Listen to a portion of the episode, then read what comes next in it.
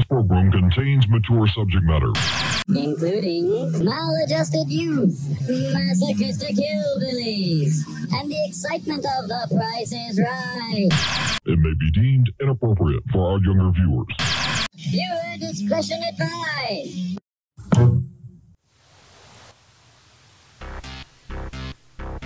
I would like, if I may, to take you on a strange journey.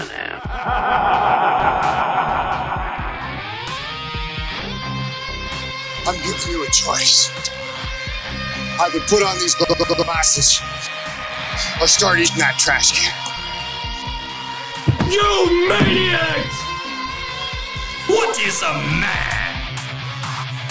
When we are successful, we will be, we have a real chance at this new world order.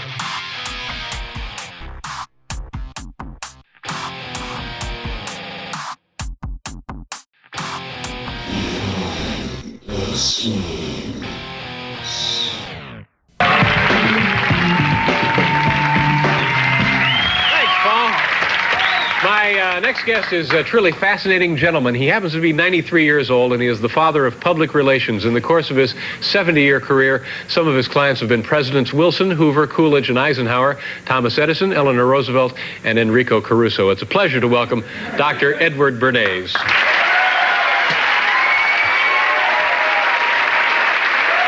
Hi, Doctor. Good to see you. Come on up over here. There you go. Have a seat right here. Thank you very much for being here. I mentioned uh, to the people how old you were. I hope you don't mind me telling them that. And, and what Not kind of a, what kind of a doctor are you? What what is Well, your let me say, first of all, that everybody has five ages and they don't match. I happen to be 93 chronologically, right? but I'm 61 physiologically.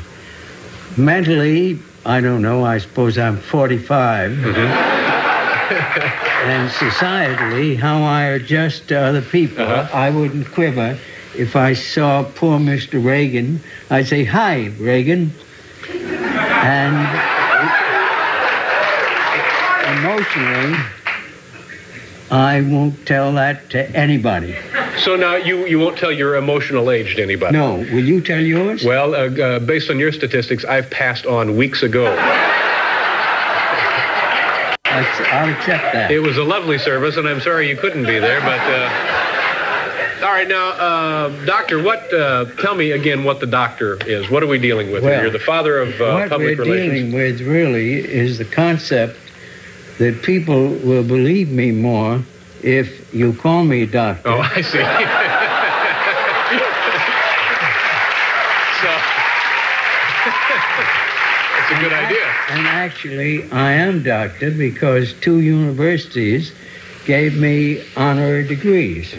All right. One was Boston University, and the other was Babson College. So you're making the most of those degrees. Uh, well, let's talk. Let's talk a little bit about uh, public relations. You've been doing it for 70 years. Who were some of your 72? Who were some of your early accounts? Who did? Who were clients of yours back in the very well, beginning? In the very beginning, Procter and Gamble was one of our accounts. Mm-hmm. They had a white floating soap called Ivory soap. Right. It, was- that's, that was the selling point. It would actually float in the bathtub or wherever you were bathing, I guess. That's right. And they came to me one day and said that mothers uh, washed the faces of the children and they hated soap because their eyes were stinging from the soap. And that when people grew up, they wouldn't use any soap Right. because they get conditioned in childhood, according to Freud, my uncle. So you get ahead of yourself, but it's true. Your your uncle was Sigmund Freud. And so we made a research, made a study, and we found a sculptor, Brenda Putnam, who used soap instead of wax in developing her sculpture. Mm-hmm. And it then occurred to me that if we could develop soap sculpture competitions, I went to a psychologist and he said every child has a creative instinct. if we if we got some sculptors to be judges and had soap sculpture competitions for children in different age groups. That would get them accustomed to using the soap. That would get them Did it- did to it love work? soap. Did it work? Only accustomed to it. The fascinating thing to me was that after the first year, 22 million children were loving soap, and the sale of soap just went up. Well, if you say so. You'll find no doctorates or soap here, and this is episode 29 of Behind the Schemes, January 14th, 2021. How you doing tonight, Monty? Uh, excellent, sir. Weather was actually really nice today. It's been freezing all week, but I could. It's all relative because, uh, in comparison to Minneapolis, I, I imagine I'm in heaven probably. Funny enough, uh, as we speak, we're supposed to get 10 inches of snow tonight on top of the uh, three or four that we already got earlier this Uh, morning. I have yet to see even one inch this year. Yeah, it's pretty for like the first, uh, I don't know, first spin out on your car. The next ones just get kind of annoying. yeah. kind of just fishtailing down the lane. Thankfully, nobody's uh driving out because it's so fucking snowy outside. But other than that, it's not been too bad. Good. But uh, what'd you think of that opener clip? Uh, I think we obviously need more soap competitions. You know, it's kind of funny too. Like, I'm always a fan of hand soap washing too. but I got after reading this gentleman's bio and all the books he wrote and stuff like that. Obviously, he was a uh, a huge figure in like uh, controlling crowds and uh, and the narrative of what people believe to understand. Yep, that was Edward Bernays, uh, fabled nephew of Sigmund Freud, father of modern day public relations, or in truth denying circuits, propaganda. Yeah. Uh, he's got a book out there. I, I'd really like to read it. I don't have a copy of it yet. I was gonna say I just had his bio up. He's got like four or five books published. I, I think I think the book is specifically called propaganda, but I, I might be brain farting on that. no, there's one. It was published in 1928. Propaganda. Yeah, There's a There's also crystallizing public opinion before that, and then public relations in 45, and then the engineering of con- uh, consent in 1955. engineering of uh, wait content or co- uh, consent. Consent. I'm sorry. Yeah, I mis- uh, said that. Consent. I wanted to say content so bad, but it was consent. manufactured fucking consent. mm-hmm. Well, uh, speaking of manufactured consent, uh, Malachi and I kind of talked on this on the last one, but um, you got any uh, thoughts or takes on the six and what we can expect for the next couple of years? Uh, not initially off the top of my head. Like, what what, did you guys uh, discuss already? I guess. Uh, pretty much the events, what happens, uh, what the immediate responses were, uh, whether or not the protesters broke in or were let in. We're Yeah, I've seen. Uh, I've definitely seen some conflicting video where it, I've seen one videotape where it definitely appears that a cop definitely let him in. I just also don't see how people could get in there without being let in either. It's it's, it's they definitely were assisted because I mean, best believe like if that was like any other kind of group, like say if it was like exclusively, I don't know, like even like Proud Boys or Black Lives Matter or whatever, this and that group. I, I just can't see that happening without a bunch of people getting tased, shot. You know what I mean? Yeah, but to turn around and look at the media's response, and I, I'm including social media, and that's uh, kind of the direction we're going to go with this uh, next video. okay. But you would you would think, given the general response, that this is the biggest, baddest group of hein- heinously racist super soldiers that are coming to steal away the democracy. And um, one of the things I I don't really remember if we touched on it or not the Wikipedia entry for domestic terrorism for a while. I don't know if it's changed now at this point, but Mhm. uh, the picture for the article was of uh, Antima. The there was the grandmother who had the sippy cup Okay. carrying a little polyester American flag, and it was her photo that was adorning or, uh, um, adorning the, the Wikipedia entry. Nice. Yeah, I saw another one too. Uh, this popped up on my Reddit of essentially uh, a husband recording while they're inside the Capitol. And then his wife takes off her mask for a split second, and then he tells her to put it back on. And then he still uploads that video, basically calling him and her out, telling on themselves. And it's just, come on, man, just edit that out. like, yeah, it definitely looks like they've been cracking down on them pretty hard. A bunch of them have been rounded up so far. well, there's people ready to snitch on them. I feel like. I have seen that in real time. Um, Mhm. People I know, and it's uh, it's disturbing. I I think that's part of the reason why I've just been so off kilter, feeling like I'm out of orbit. Is like what's next what's going to happen where's the Well, next crackdown the- coming told Malachi, it's like we've reached that point in history. People are calling for roundups again.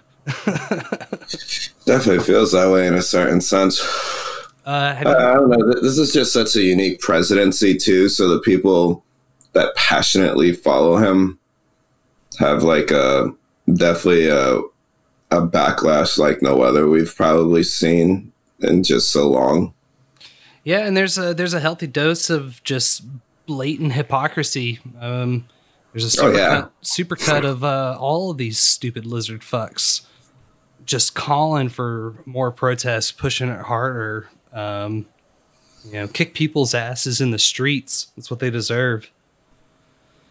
I I, I just I, I can't I can't fathom it. You know, it's just this propaganda has reached this point where you know uh, it, it, it's you're not even turning a blind eye you, you these motherfuckers can't see it and maybe that sounds self-righteous to say maybe we're suffering from it too that we have been over propagandized on our on whatever side the side of tr- denying truth is on but that it's I'm very disappointed in the way social media went down for the following couple of days.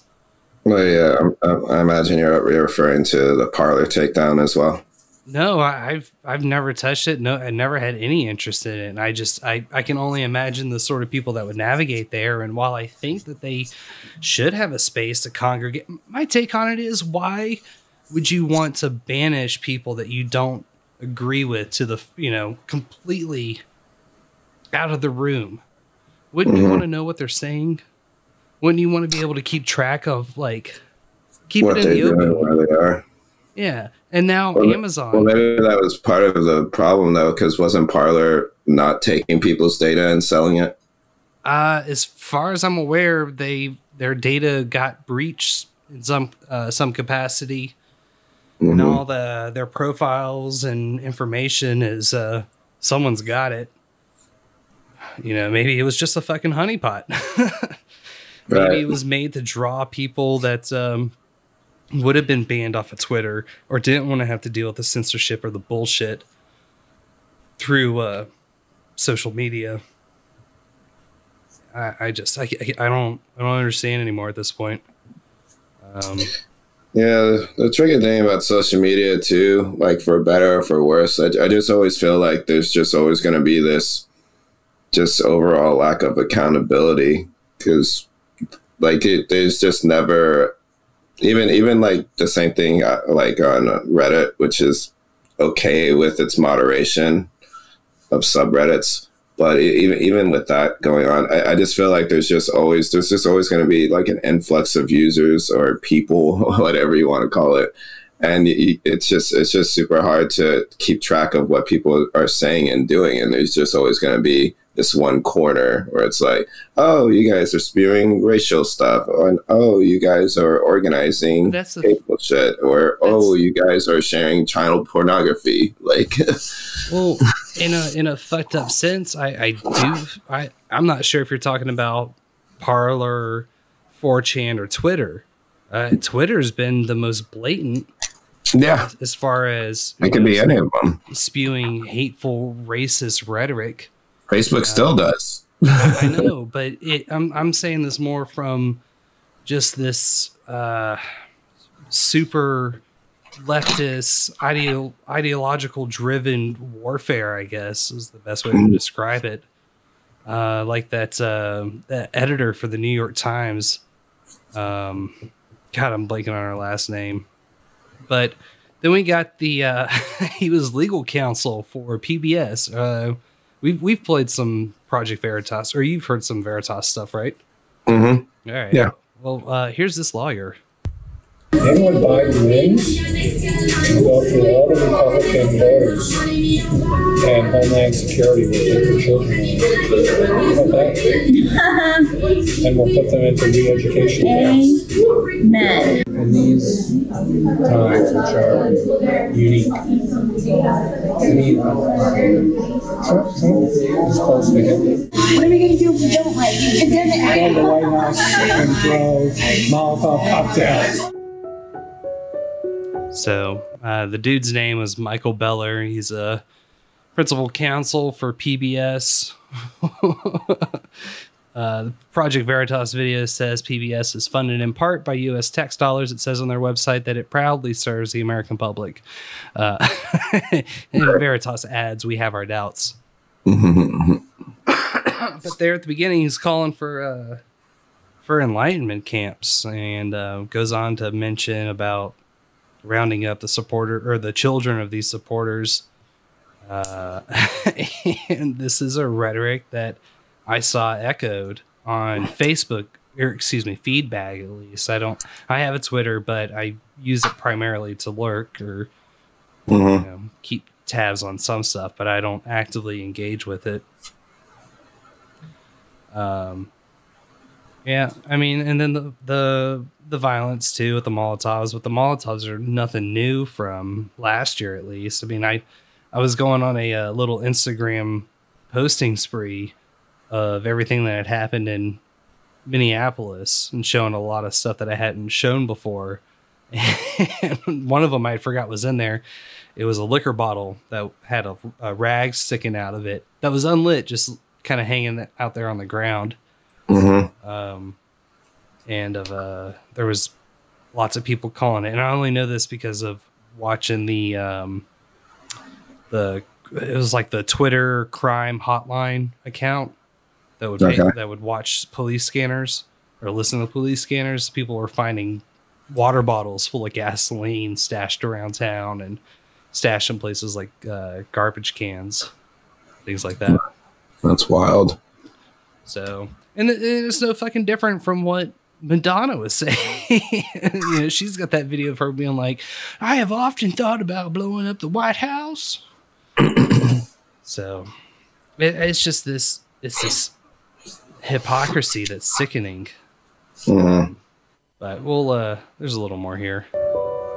These kids who are growing up knowing nothing but Trump, you know, for four years, you gotta wonder what else they're gonna be like. Like, are we raising a generation of intolerant, you know, horrible people, horrible kids?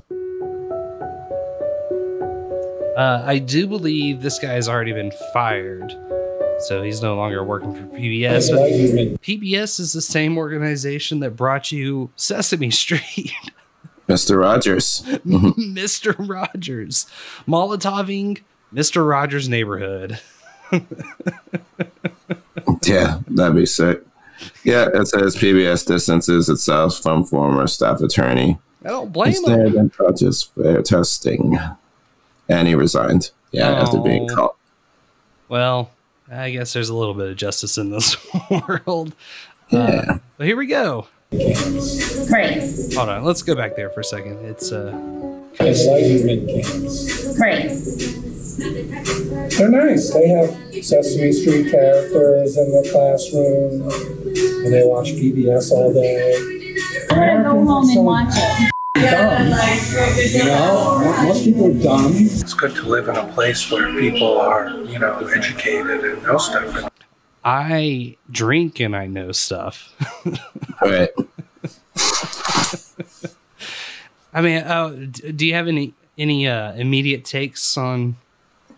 And granted, I mean, this is only a two minute video out of I don't know how how much footage they actually got of this guy. I mean, all their stuff they got to go undercover for. So I'm sure there's lots of drivel. That's uh, Right. I mean, there could, there could be a lot of hypocritical things in that interview as well, going back and forth.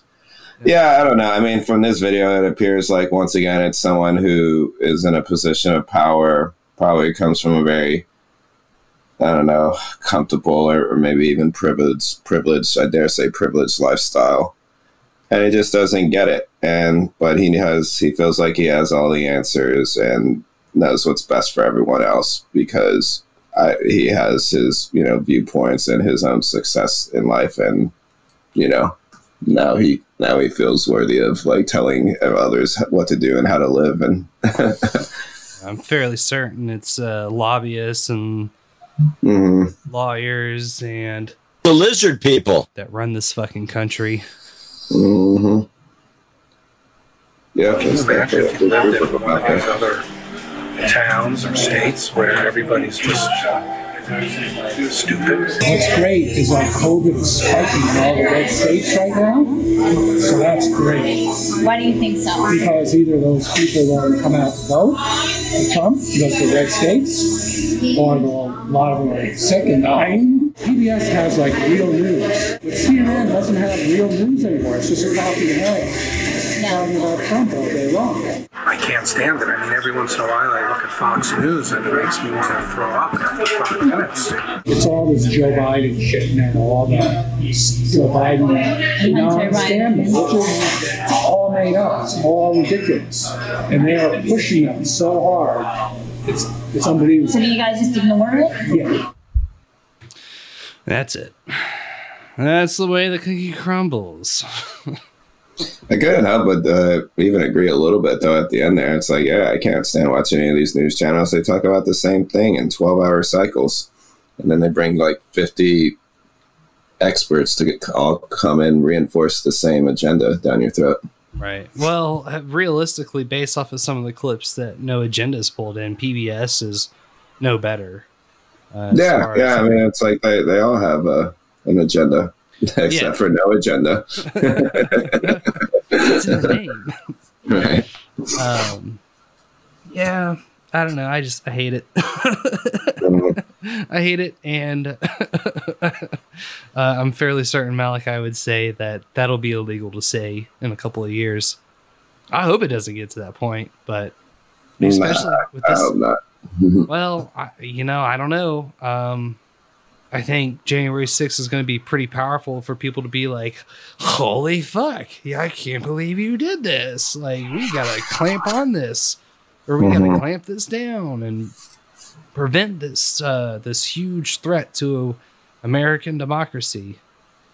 Um, uh, it, it actually reminds me of a um, uh, AOC little tidbit that she had dropped um, about media literacy as far as you know, if we're going to be talking about propaganda and controlling the stream of information This is something we're going to have to live with. Um, student loans, yes, um, absolutely. That's going to be a huge priority.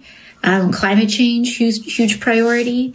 Um, let's see. Any discussion in Congress about federal truth and reconciliation or media literacy initiatives to help with healing? I definitely, so there i can't say I, I don't think that the response the that this kind of like medium term response has um, fully crystallized yet. But what i can say is that there's absolutely a commission that's being discussed but it, it seems to be more investigatory um, in style rather than truth and reconciliation. Um, and so i think that's an interesting concept for us to explore.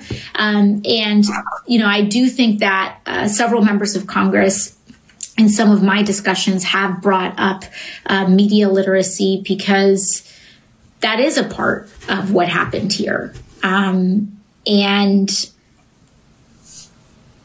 we're going to have to figure out how we rein in our media environment so that you can't just spew disinformation and misinformation.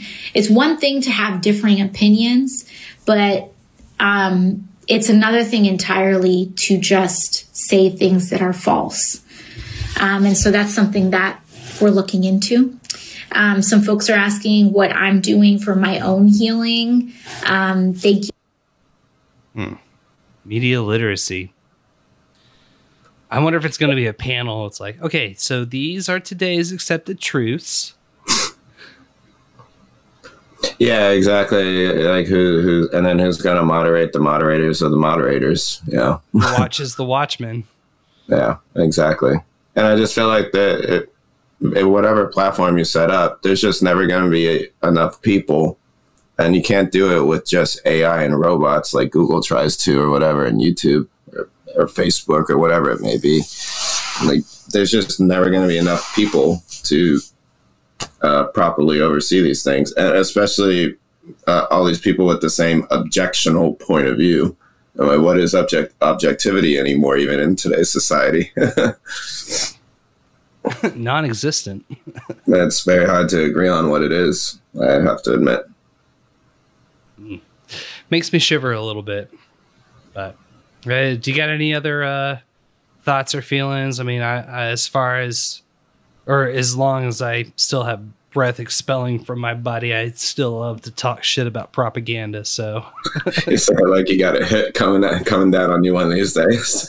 You about to get Martin Luther King over there, bro? What's going on? What's going down? Someone's trying to assassinate you. hey, if anybody ever is at the uh, in Memphis, the Civil Rights Museum is it's a pretty wild fucking experience.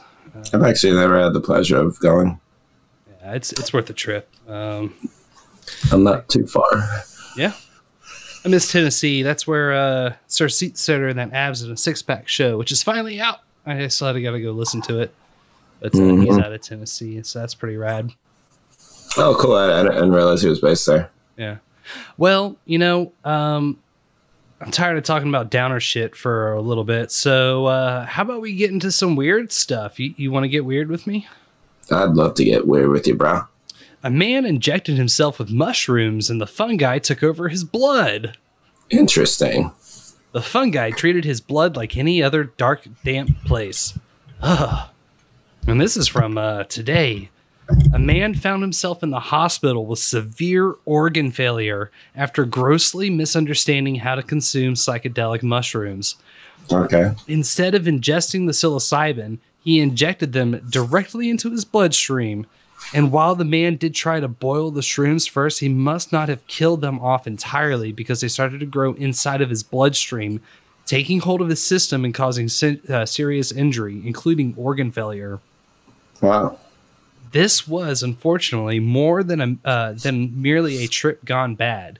The 30 year old man had in the past been treated for bipolar disorder and came across psilocybin after researching ways to help treat his condition online. Preliminary research suggests that he might have been onto something. Psilocybin, the active ingredient in psychedelic mushrooms, seems to treat depressive symptoms in some patients. But that assumes that those patients are ingesting the compound, not injecting it. You know what this reminds me of? What's uh, that? that video game Last of Us, where it's the the cordyceps that end up taking over the people's bodies and turning them into zombies. Like the uh, there's a strain of mushrooms that will do that to ants take Hmm. over, their, grow over their uh, their uh, uh, it's not a spinal cord, but whatever the ant's equivalent, their nervous system essentially, and um, get the ant to infect other ants with its with its fungi. It's like a fungi virus. Yeah. Yeah, and uh, in The Last of Us, it turns everybody into vicious, cannibalistic Armie Hammers. You know, Mm-hmm. have you heard That's- about that? Uh, I actually never played The Last of Us. I've only seen clips of it, but I've heard it's a pretty rad game. At least the first one. Everyone kept complaining about the new one. Yeah.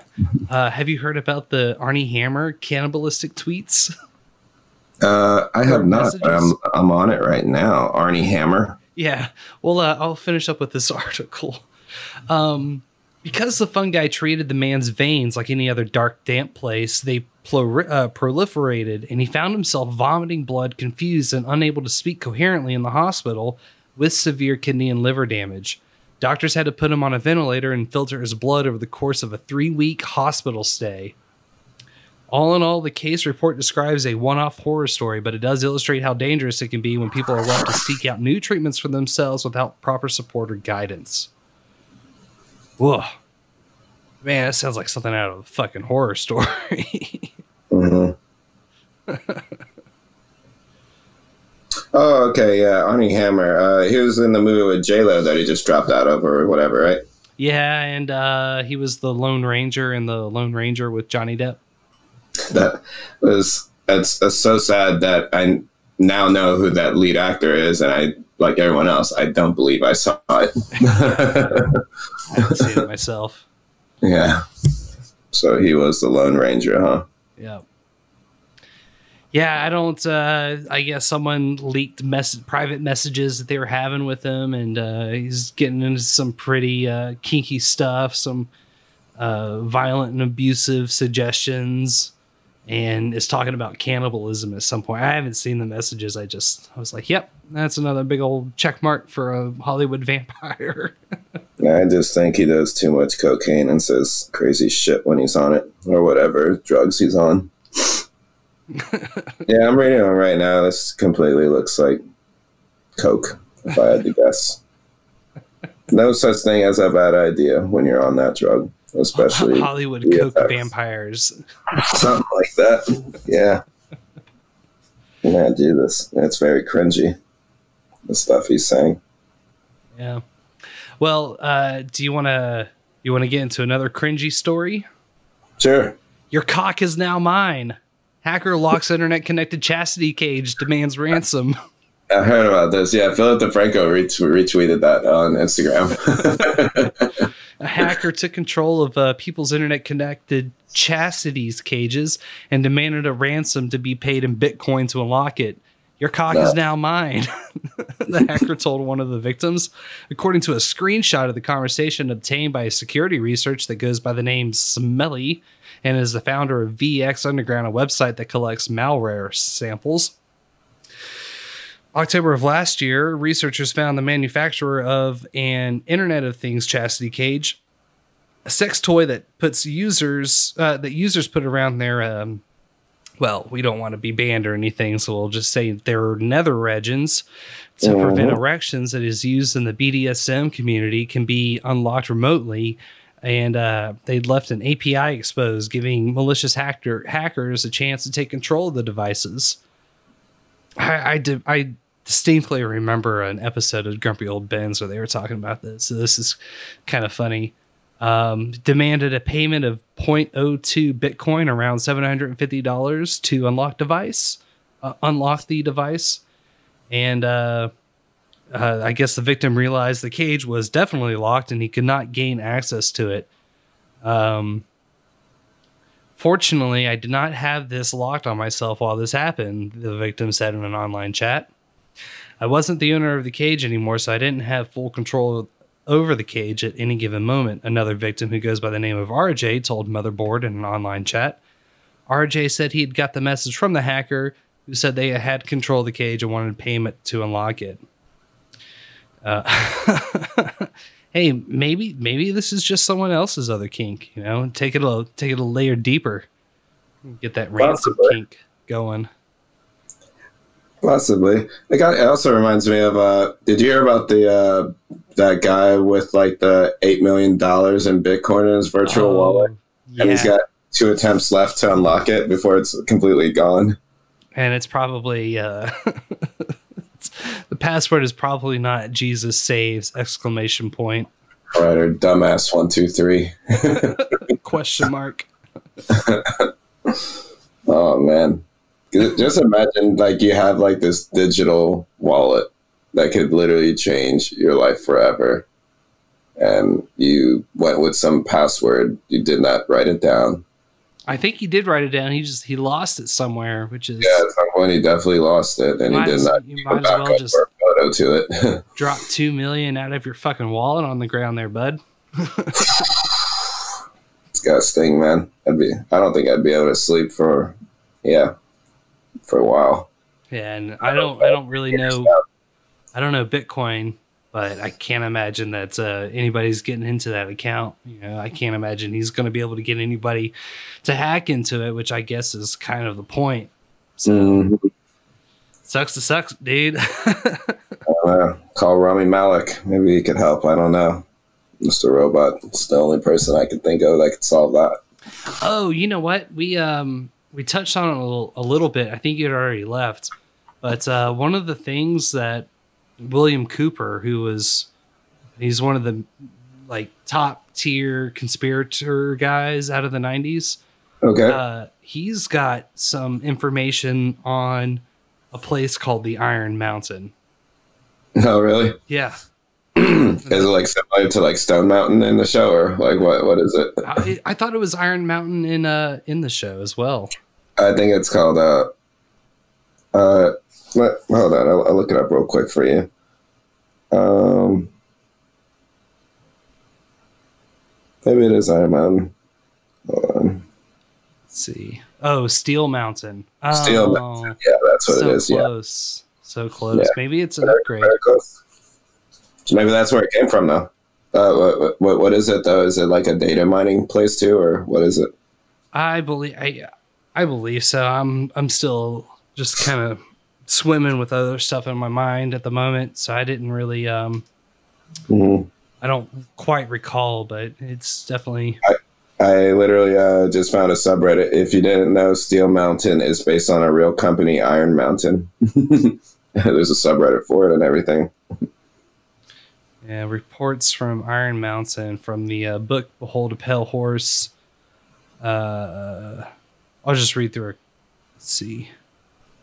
If you're unaware, the United States is in fact a bankrupt corporation according to the United States Code Title 2, uh, 28, Section 3002, 15A, and quote, Emergency Banking Act of March 9th, 1933. If you can purchase life insurance for yourself, what do you think they have done on your birth certificate and so, uh, social security bond accounts? When you are eliminated, they will collect on you and your accounts. They have insured loss against uh, on- your accounts. They have insured loss against. Keep in mind, they have perpetrated the entire deceptive lie against you. However, they cannot maintain the future fraud, the the present fraud, so they will collapse it in the form of a world war again. They will just start this deceptive system all over again somewhere else until you're wise what's going on. At this time of posting the American Bankers Association website, uh, www.aba.com, and CUSIP is a registered trademark of the American Bankers Association. Uh, I don't see anything about the Iron Mountain. Oh well, might have fucked that one up. I should have had some more pulled up on it. I just thought it was, I thought it was interesting. Something you might like.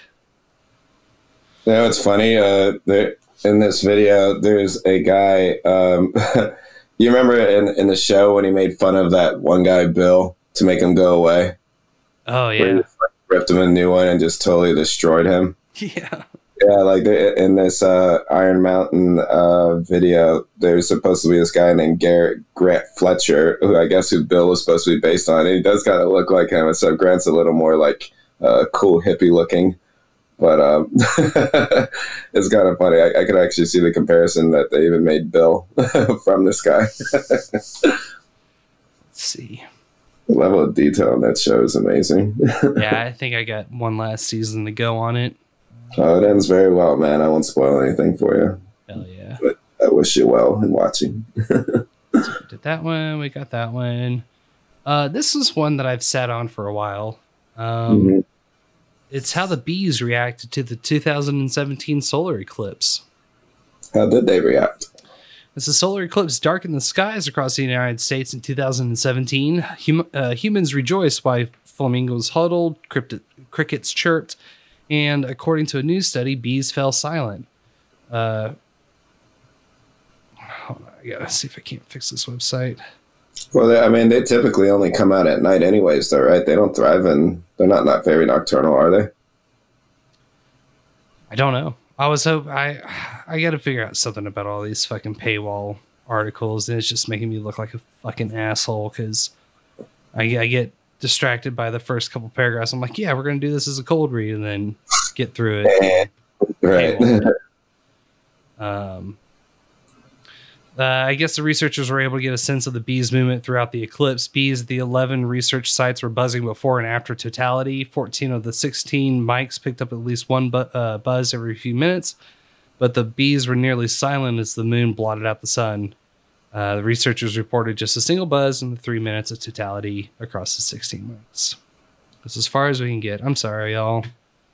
Uh, we need a serious uh, rework of um, just our process and the way we present the show.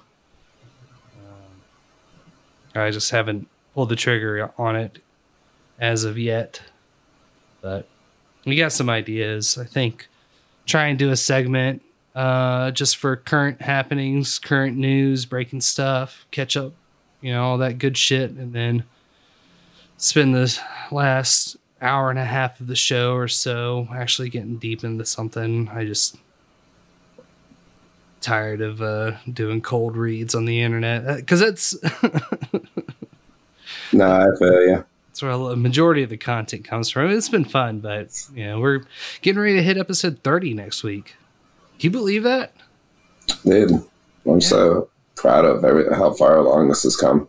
I can't wait to see where we're at, at by episode 100. I which can't will be wait. in I can't wait How to see many what weeks will that be from now? About 30? That'll be about 30, 35 weeks from now. Yeah, be close to 2022. Oh god, Indeed. I can't wait to see what happens by episode 10,000. That's where that's where my No. head's at. right, right. Oh man, we're gonna be. This will be some probably something completely different by then. Yeah, I have no idea. I'm very excited though to get get to those points. You know what we could do? We could we could uh we could take an episode and go through every page of every document that the blackvault.com has released from the CIA. Yeah, I was meaning to get a crack at those. So like it was all on a CD-ROM, I believe. Yep. That he that he purchased, and uh, he was he just uh, uploaded them on like what was it, the sixth or seventh, I believe. Uh yeah, it was last week and thousands of pages. Thousands. And uh, Anything stand out? Is there like any highlight reels yet? Because I, obviously I haven't read through them, all of them. I still think people are coming through it. I didn't find out about this until yesterday, so I, I was Oh, yeah, it working. popped up on my news feed as well.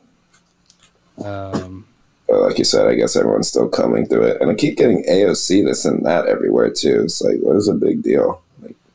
Uh, let's see. This is uh, looks like it includes a dispute with Bosnian fugitive with uh, alleged ET contact to mysterious midnight explosions in a small Russian town. Mhm. Um, yeah, this is. Uh, you know, it could be fun. We could start pulling one of these per show and just be like, "And this is uh, this is your daily dose of CIA documents." what happened with AOC? What'd you find?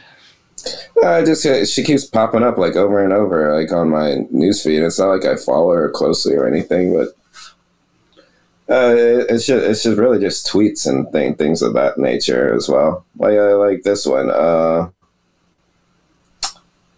and I, I don't even know if any of this is out of context or made up or anything, but it, it says uh, this is from a subreddit called "Murdered by AOC." But it's her commenting on her own comment, I guess, or retweeting or something.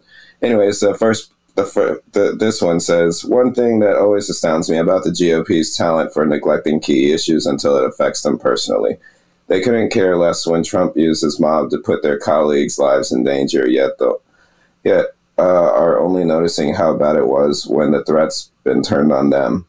And then she goes back to an older tweet uh, for two years, many of us have been subject to extremely violent threats, attempts, stalkers, and targeted misinfo. When I went to the border, there was a mob with knives and guns feet away from the CBP, uh, refused to protect the delegation. What did we do? We did a press conference, anyways. Yeah, I know in one of those videos she was uh, talking about uh, an encounter with one of the prote- uh, protesters where she thought she was going to lose her life, and She definitely has a hate mob after her. I know. I, I have no doubt about that because I know a shitload of people that can't stand her. Um, I, I kind of went with a different. I, I think it was one of the, one of those uh, videos that just incite more hate. I think it was. I think it was a video that incited hate. Mm-hmm. Um, because I mean, I don't want to. Well, I, I'm just. I'm gonna have to. Is there footage of her being harassed in the hallways? Is it something where her? Yeah, I can't even fucking go down this path without being one of those fucking. I mean, I, I imagine. I mean, I, I haven't seen it, but I could easily imagine it though, because there's people who flat out think she's like a socialist and trying to destroy the country with her uh, politics. So Right, I, I but could easily is- imagine like some psychopath like actually going up there and trying to get close to her. But I don't know. I just with the situation where it looks like the motherfuckers were let into the building. Yeah. You know, how close were they really willing to let the protesters get to these governmental lizard fucks? Well, there's that one cop. Uh, uh, what's his name? That uh, was in the hallway separating them, and he had his gun. He had his hand on his gun. You know what I'm talking about, right? yeah. Yeah. Uh, everyone's saying he was the only real hero that day. but uh, again, I didn't even see the video, so I, or I've only seen the photo. I'm, I'm assuming it's uh, all correct, but they weren't gonna cross this black guy with a gun. yeah, he told them to stay back, and it looks like they did. Yeah. Gave him better treatment than fucking uh who was that cop out of St. Louis? He was working security. Well, yeah, one of them ended up dying too. Yeah, because he took so many hits to the head. That's not. uh Did they catch the guys who did it, or who they think did it at least, or? I couldn't tell you. I haven't seen anything else on it. And, and it's more so just the fucking super huge influx of people to uh, Mastodon, which is kind of where I primarily hang out now. Yeah. So a lot of stuff is getting buried faster than uh, faster than I can save it anywhere. So I'm trying. I'm trying to think uh I because I, know, in light of all these, like uh, even uh, all the Black Lives Matter protests, I, I know there's certainly been cops who have uh, gotten hurt during these protests. But how many of the, were there any who were who actually got killed though? Well, there was he wasn't he wasn't on duty, but there was uh, David Dorn who was working security for his friend's pawn shop or electronics store, and he'd ended up getting shot. Uh, protesters got into the store and, and stole a bunch of shit. Mhm. Um, as far as other cops, I, I just I know there's ones that have taken like, uh, explosives to the face and bricks to the head. Yeah, definitely. Molotovs and hmm I mean, I, I've I've uh, legitimately gagged a couple of times looking at the poop and piss bottles in Portland.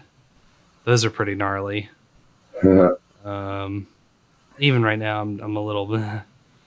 Uh, yeah, I, you know, I was thinking of something else. Um, I guess a woman came and confronted Chuck Schumer in New York, and it's pretty awesome. I think it, I think it really, uh, you know, we're kind of going back, which is fine because I forgot to mention this part. So much of this, Mhm. she's going to sum it sum it up perfectly. So much of this is, uh, it's not setting the stage. Stage is already set. We're well into Act One at this point when we start to other people this hard. So, here's uh here's this hero of the day. Take your hands off me! No, no, you don't need to talk to me. I'm talking to this racist anti-Semite. I am glad I didn't think that the Trumpsters had it in them. I didn't think the conservatives did. But you know what? You racist dish it out, but you can't take it. And remember this, Adolf Hitler was a socialist. And that's exactly who you follow. You're nothing but a coward. See, you hide underneath your desk. I actually got sexually excited over it. That's how much I loathe you. That's how much I'm glad what they did. And like Nancy Pelosi said, people do what they do. After all, she doesn't care about monuments, and neither do I. And where the First Amendment doesn't say that you have to protest peacefully and politely. As long as there's outrage and unrest in our hearts, there's going to be unrest in these streets. I don't give a shit whether you believe me. You're nothing but a cracker. That's all you are, is a racist cracker. You can dish it out. Look, you got protection. Why don't you tell them to stand down, hypocrite? Did you tell the Capitol Police to stand down? Did you tell them to stand down? Answer the question. No, stand down. He told the police to stand down in Kenosha, Seattle, Portland, Chicago, Boston, New York, Los Angeles, and San Francisco. And you know what? These Trump supporters are going to go to your house. They're going to go to Pelosi's house. They'll destroy her vineyards. And I will be right there to support them. Don't you say it's enough. No, no, shut up. Shut up. Shut the fuck up. Shut the fuck up. This is a racist. He's an anti Semite. He said if you criticize Obama, you're a racist, but he criticized him against the Iranian deal. Not only are you a racist, Schumer, you're a hypocrite. Take your hands off me, six feet. Six feet. There's no, no. Six feet. Stand down. Stand down. Stand down. You can dish it out, but you can't take it. So yeah, getting caught out in the middle of the day. That was pretty damn good, I have to admit. yeah. Yep. Yep. Yep. Yep. yeah. So pretty, pretty, pretty awesome, I have to admit. Yeah. Yeah. Enjoyed hearing that. I might have to replay that again for myself later. It'll be in the show notes. And that's pretty much the common denominator in all this fucking hating, fear mongering, whether it's coming from this and that direction. It's like everyone can dish it out, but no one can take it. Yeah. yeah. Just no one no one wants to be on the receiving end. Everyone's a damn victim and then they go back to being a hero once they're dishing it out. Hey, you know who is not a uh, not a victim? this guy? Bill Gates. Yeah. who is uh he is now the biggest owner of farmland in America. Is he now? How much uh how many acres do you think he's got in Louisiana? All of it. All the acres. if I had to guess. As many as he wants. Bought it with pocket change. Right. This is what I had on me. He probably bought it all of Louisiana with like five bitcoins, for all I know. it's uh he's got 69,071 acres in uh, Louisiana. Mm. He's got 47,927 acres in Arkansas. He's got 20,588 acres in Nebraska. Mhm. And uh, I guess additionally, he's got 25,750 acres of transitional land on the west side of Phoenix, Arizona, which is being developed as a new suburb. According to the Land's research, uh, Land Reports research, the land is held directly and through third party entities by Cascade Investments, Gates' personal investment vehicle. Cascade's other investments include food safety company Ecolab, used car retailer Vroom, and Canadian National Railway. Uh, while it might be surprising that a tech billionaire would also be the biggest farmland owner in the country, this is not uh, this is not Gates's only foray into agriculture. 2008, Bill and Melinda Gates Foundation announced a 306 million in grants to promote high-yield, sustainable arc, uh, agriculture among smallholder farmers in sub-Saharan Africa and South Asia. South Asia. Uh, this is fun. The foundation has further invested in the development prolif- uh, proliferation of quote super crops resistant to climate change and higher yield dairy cows. Last year, the organization announced Gates AG1, a nonprofit to advance those efforts. Uh, it's not clear how the land is being used or whether any of uh, whether or not any of it's being set aside for conservation. However, there is some indication that the land could be used in such a way that aligns with the foundation's values. Cottonwood AG Management, a subsidiary of Cascade, is a member of Leading Harvest, a nonprofit that promotes sustainable agriculture standards that prioritize protections of crops, soil, and water resources. Wow. Yeah. Well, Funny thing. everything now. Uh, whoa. CNN founder Ted Turner ranked number three with 2 million acres of ranch land across eight states. Even Amazon's CEO Jeff Bezos is investing in land on a grand scale, landing the 25th spot with ownership of a 420,000 acres, uh, mainly in West Texas. Well, it's the only thing you can't make more of, really. It's land. Wow. Mm.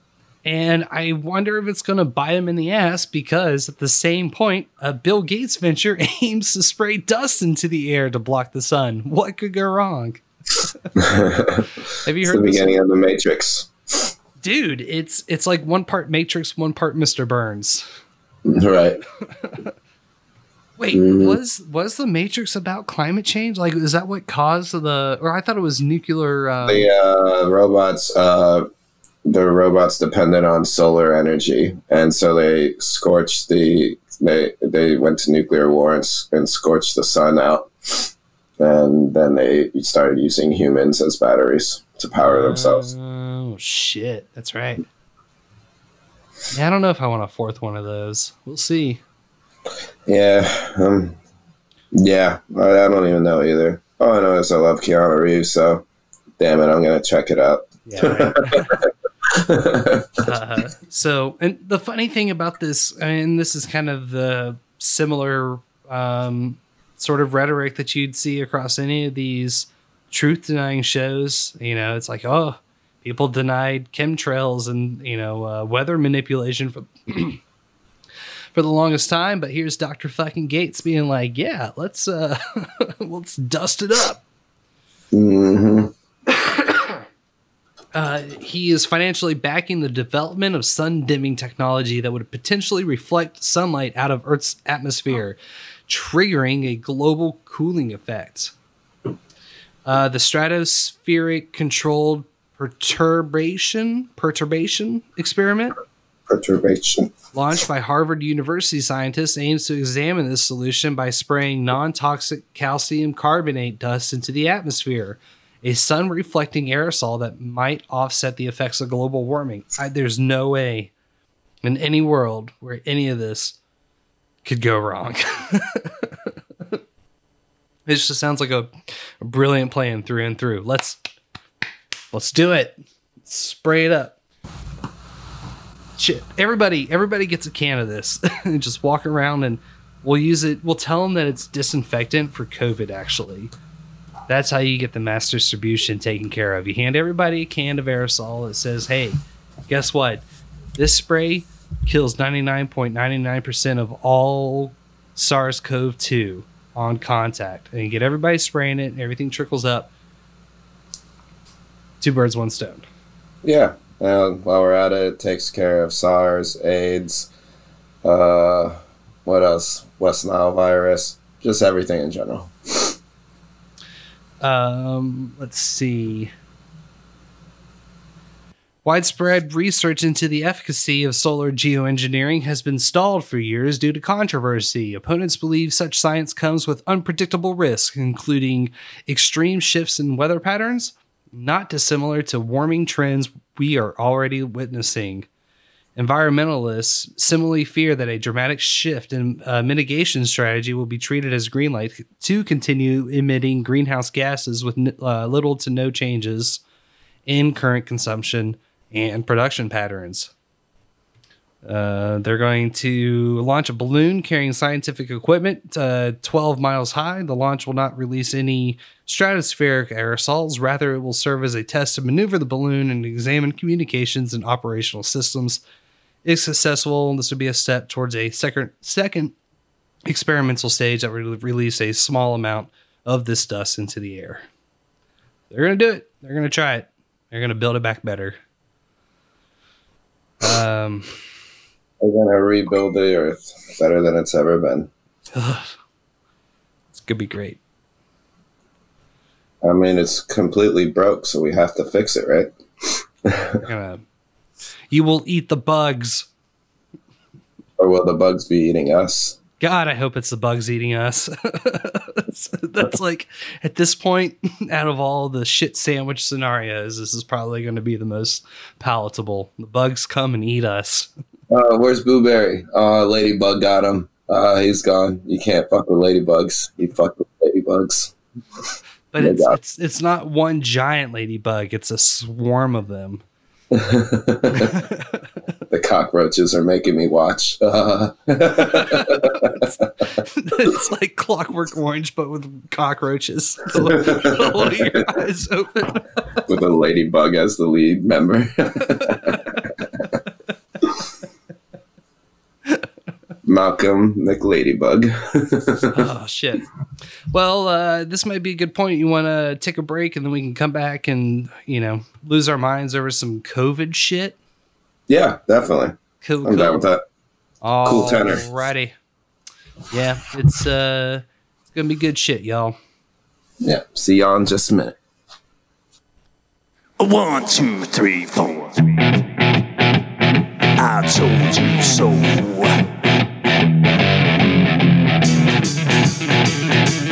Told you. I told you so.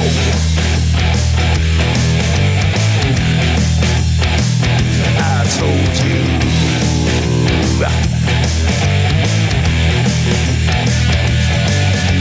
Remember when I told you about 9 11? Remember when I told you about Building 7? Remember when I told you about the fluoride in the water?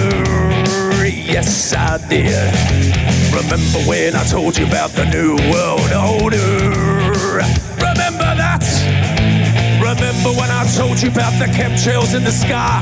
Remember when I told you that NASA was full of lies? Remember when I told you about the ultra mind control? Well, I just want to say that I told you so, yeah.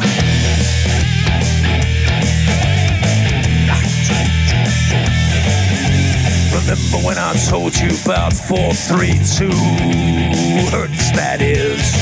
And what 440 can do to you? It hurts my ears. Remember when I told you about the vaccine agenda? Yes, I did.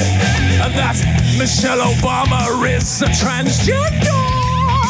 Yes, he is. Dinosaur fraud, the climate change scam, and yes, Sandra Bullock is also a man. Remember when I told you that there ain't no globe? Well, I just want to say that I told you so. I told you so. I told you so. I told you so. I told you so.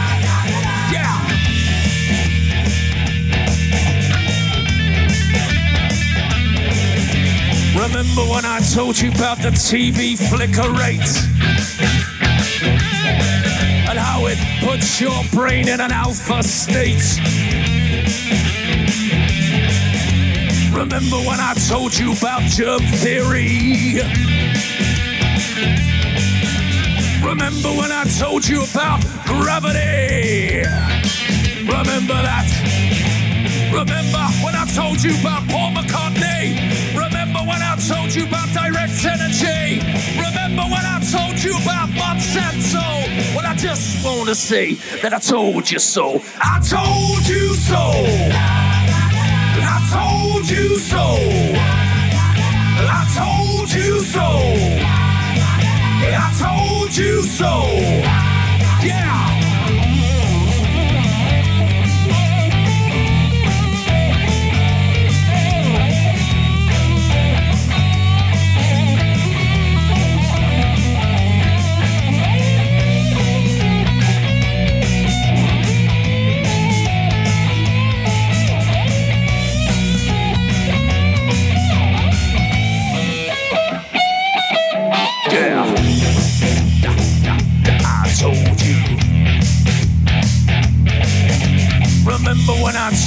About the mainstream media? Your so called celebrities and pedophilia. Remember that? Child trafficking and adrenochrome. Remember when I told you about the Georgia Guidestone? Told you about the false flag operation? Remember when I told you about 5G radiation? Remember that I told you that. Well, I just want to say that I told you so. I told you so. I told you so. I told you so. I told you so.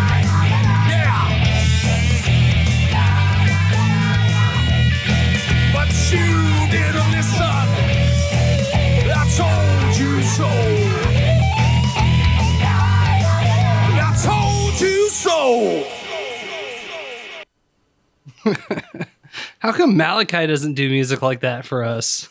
I know, right? What that was a good fuck, one, dude? Who- Who's that by? Uh, it's by a dude who is probably not going to be on YouTube for much longer by the name of Conspiracy Music Guru. Mm. And uh, probably my favorite thing about this video is the fretboard on his guitar is emblazoned with the phrase uh, flat earth. At first, uh, I was thinking like this could totally be something by GWAR, but I think it's your shirt that made me think that. oh, yeah. It's, uh, I'm wearing my GWAR shirt for tonight. It's a little bit of subliminal programming. hmm You know, funny enough, a lot of uh, GWAR's mythology kind of falls in line with what I would consider the Archon storyline when aliens came to this planet aeons ago and they started meddle, meddling around with uh, whatever, the, i.e., fucking what was whatever was in our place before us and Mhm. uh, created humans. Um, Beefcake the Mo- uh, Mighty also slaughtered all the dinosaurs and took their intestines and stretched them over the Grand Canyon, creating the first musical instrument. And the first piece of music that he ever wrote was Carry On My Wayward Son, which Kansas totally ripped off.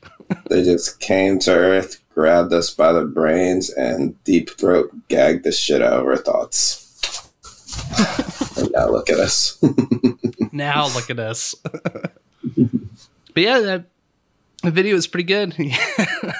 Hits a lot of the major uh, conspiracies, uh, you know, talking points.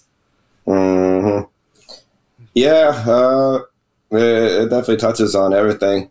Sorry, I was uh, skimming over some of this uh, coronavirus stuff. Um, apparently, one in three people in Los Angeles basically has it right now, supposedly. In LA County, residents, one out of three, have been infected with corona. You know, that's uh, 4,000 people died today from COVID, 40,000 deaths so far this month.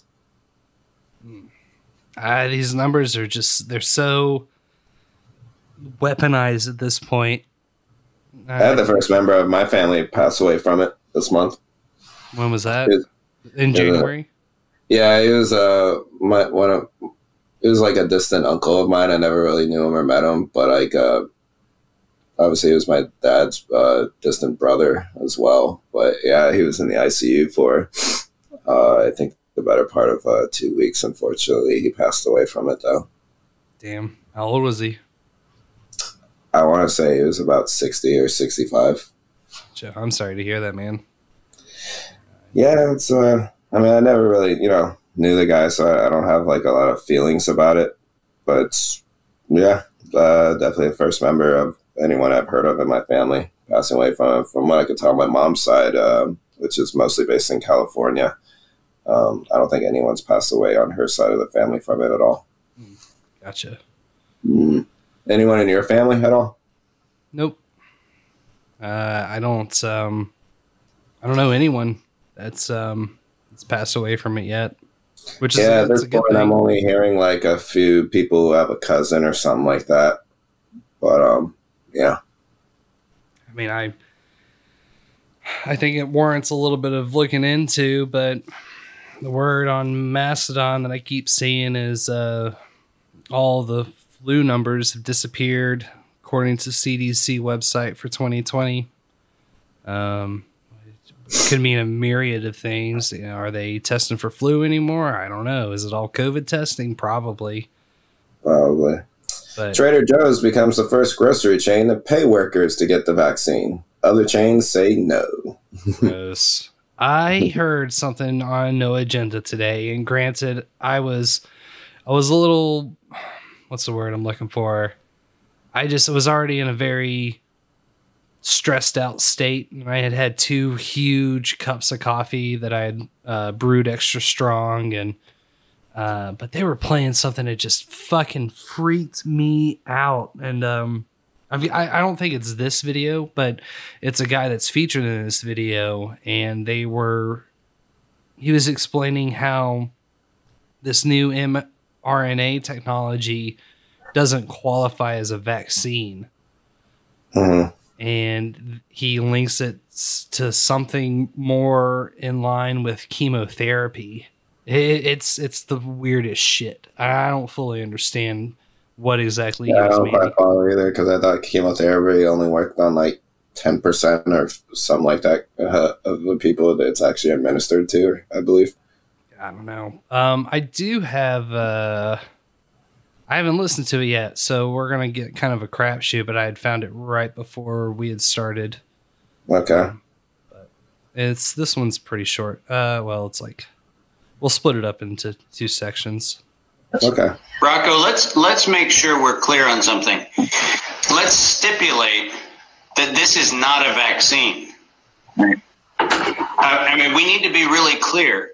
The guy speaking right now is Dr. David Martin, who was the gentleman featured in the clip that I was just referring to from No Agenda today. It's also got uh, in this. It's a four-way video call. It's got Robert F. Kennedy Jr. featured in it as well.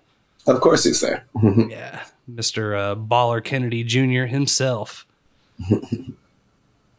We're using the term vaccine to sneak this thing under public health um, exemptions. This is not a vaccine. This is a mRNA packaged in a fat envelope that is delivered to a cell. It is a medical device designed to stimulate the human cell into becoming a pathogen creator. It is not a vaccine. Vaccines actually are a legally defined term, and they're a legally defined term under public health law. They're a legally defined term under CDC and FDA standards. And a vaccine specifically has to stimulate both an immunity within the person receiving it, but it also has to disrupt transmission. And that is not what this is. They have been abundantly clear in saying that the mRNA strand that is going into the cell is not to stop transmission. It is a treatment. But if it was discussed as a treatment, it would not get the sympathetic ear of public health authorities because then people would say, well, what other treatments are there? The use of the term vaccine is unconscionable for both the legal definition term of it, but also because it actually is the sucker punch to open and free discourse. Because by saying vaccine, you dump it into a thing where you could be anti or pro the therapy. But if you actually talked about it as a therapy, remember, and people forget this, Moderna was started as a chemotherapy company for cancer, not a vaccine manufacturer for SARS. This, you know, if we said we're going to give people prophylactic chemotherapy for the cancer they don't have, you'd be laughed out of a room because it's a stupid idea. Now, I, I really can't remember if this is the exact clip that we were listening to earlier in the show. Uh, not our show, uh, No Agenda. But mean, he's saying the same thing. So if it's not this, and he's trying to get this message out. Um, my brother in law has taken the vaccine now because he works for uh, elder care. My brother's taking it. Yeah. It, it sounds like the round two is when it, it'll fuck with you if it's going to mess with you in any way. Uh, I haven't talked to my brother yet about it. I just know he had it because uh, he was in New York State Penitentiary and he was recently released. But uh, I, I, I was I didn't know that a bunch of prisoners had have received it already. Interesting. Yeah. Hmm. It's like, oh man, I got to commit a crime to get this thing in the workspace. You know what I mean? All right, I guess I'll go spit in a cop's face and I'll get it.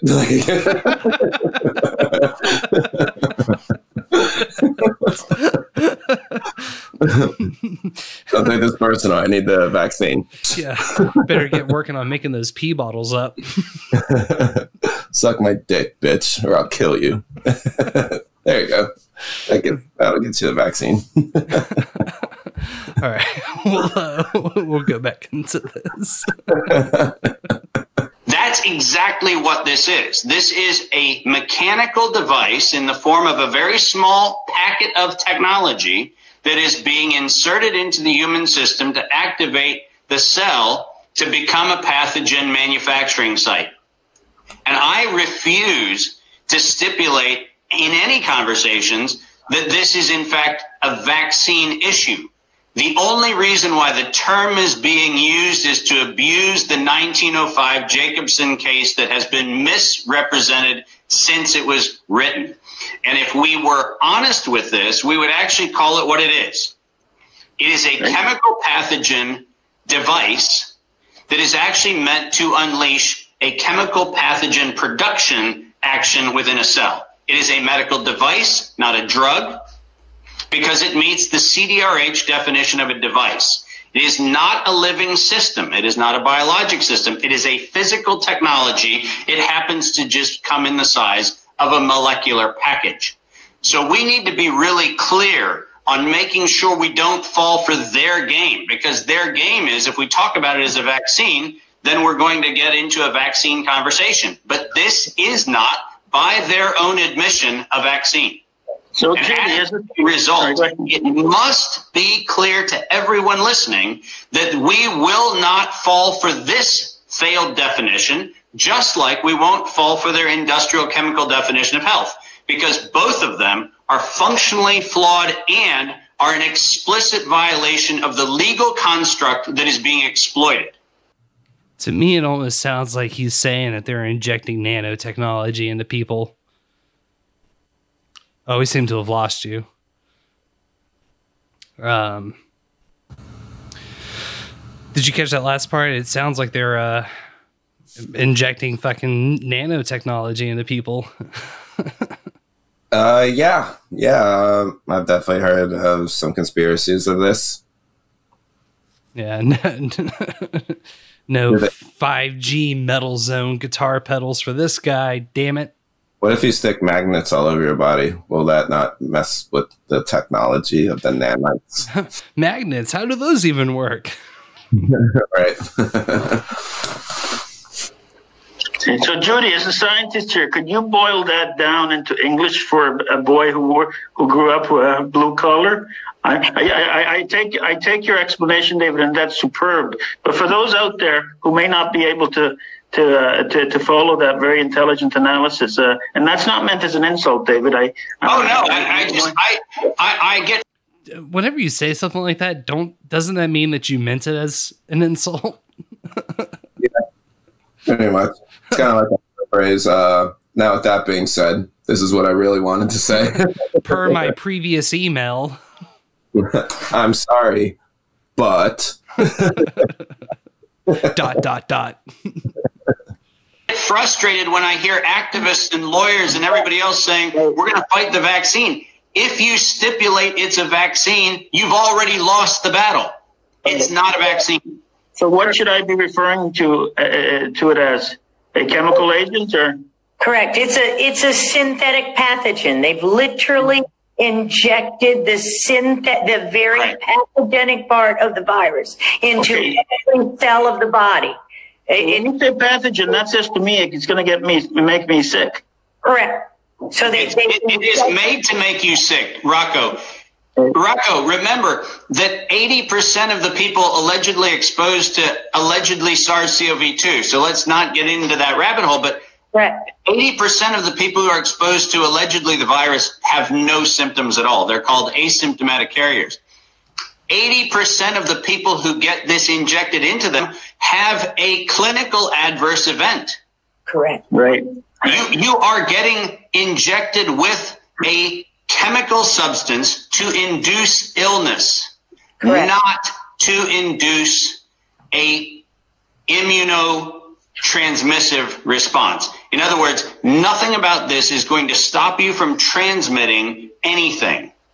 This is about getting you sick and having your own cells be the thing that get you sick. Correct. So it's going to it's going to trigger an autoimmune response. It, it can, and it can Among many things. among many things. It can actually directly cause um, multiple sclerosis, Lou Gehrig's disease, uh, Alzheimer's disease, because that's what the expression of that pathogenic envelope. It can cause accelerated cancer.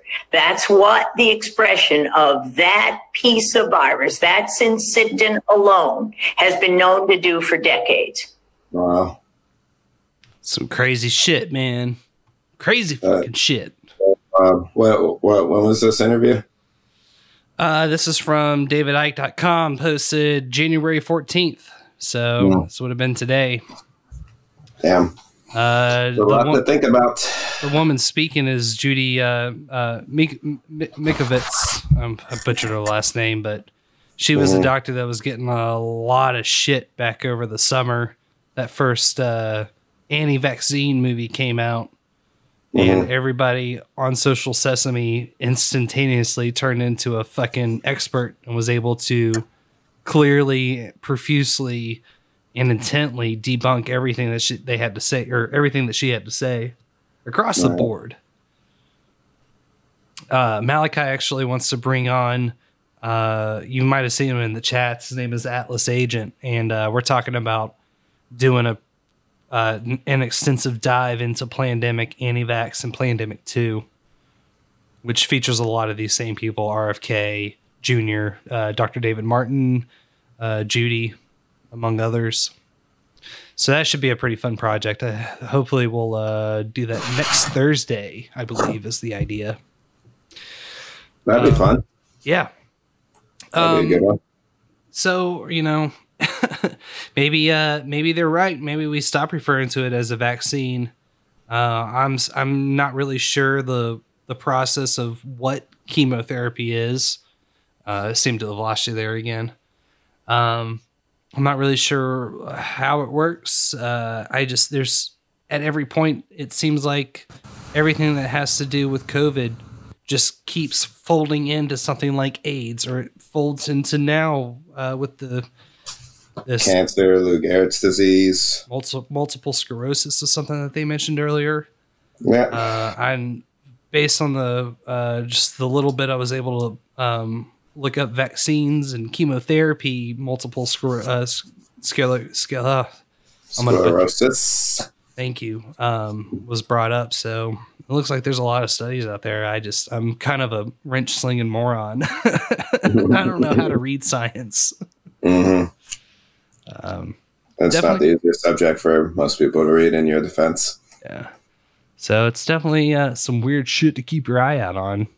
hmm Um, speaking of which, children'shealthdefense.org is Robert F. Kennedy Jr.'s website, and I highly recommend anybody check it out. It's got some pretty fantastic resources on there. One of the key talking points when conversation I find myself in conversations about uh, the mask specifically is well, doctors wear them in operating rooms, so why doesn't why would it not make sense for everybody else to wear them? and What are you talking about? The mask permanently? yeah, Well, I think some people are definitely going to keep them. I've talked about this with a lot of passengers of mine too from time to time. Like a lot of people, uh, definitely. First of all, people, some people just really enjoy wearing a mask because it's harder. You know, it, it's it's a mask, so you, you're not. It's harder to be spotted and seen. Of Yeah. course, when you're roaming around and things like that, and uh, some people actually believe it's uh, actually made them healthier. I mean, there's a good argument for that too because you're wearing a mask, so uh, you're obviously taking in less uh, less uh, outside germs, uh, especially if it's a decent mask. I mean, but um, I've heard a lot of people say they got sick a hell of a lot less last year because they were wearing a mask the whole time. I will say that this uh, it's a little uh, link farm essentially on all sorts of mass studies, and a lot of it is uh, going into adverse re- uh, effects. But the one uh, as far as wearing a mask permanently, and um, I know Grumpy Old Ben's is something that's something that they've touched on before. I'm blanking on what the specific illness was ca- that was causing or that was caused from wearing masks nonstop. But the very first link that I clicked on, it, it was perfect because I had just had a conversation about this, and this goes back to doctors wearing masks in operating rooms. And this is a collection of, uh, I believe it was 12 different studies. In 1975, they found that wearing the uh, surgical face mask had no effect upon the overall operating room environmental contamination. In 1980, applied human albumin micros, uh, microspheres to the interior of surgical mask in 20 operations. At the end of each operation, wound washings were examined under the microscope. Particle contamination of the wound was demonstrated in all experiments. So they're saying that even with the mask on, they were finding uh, uh, infections or contamination in these uh, these stitch ups. Mhm. Um, in 1989, they found that caps and masks were not necessary during cardiac catheterization. No infections were found in any patient, regardless of whether a cap or a mask was used. Uh, another, it, this is a Swedish or a Nordic uh, study, came to the same conclusion in 2002. In 1991, a general surgical team wore no mask in half of their surgeries for two years. After 1,537 operations performed with mask, the wound infection rate was 4.7, while after 1,551 operations performed without mask, the wound infection rate was only 3.5. So that's saying uh, without the mask, their infection rates dropped 1.2%. 2001, they concluded the evidence for discontinuing the use of surgical face masks would appear to be stronger than the evidence available to support their continued continued use. 2001 wrote that surgical face masks worn by patients during regional regional anesthesia did not reduce the concentration of airborne bacteria over the operation field in our study. Thus, they are dispensable. 2001 reported that in five years of doing uh, peritoneal, P E R I T O N E A L, dialysis without mask, rates of whatever the fuck that was in their unit were no different Mhm. than rates in hospitals where masks were worn.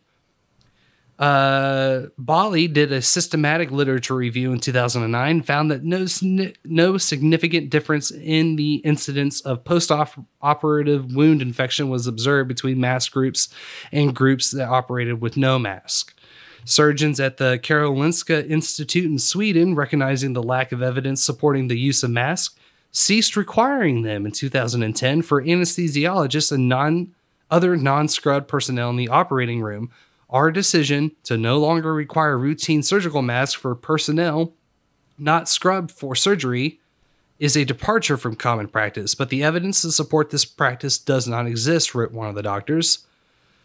Uh, Webster in 2010 reported on obstetric, uh, gynecological, general orthope- uh, orthopedic breast urological surgeries performed on 827 patients.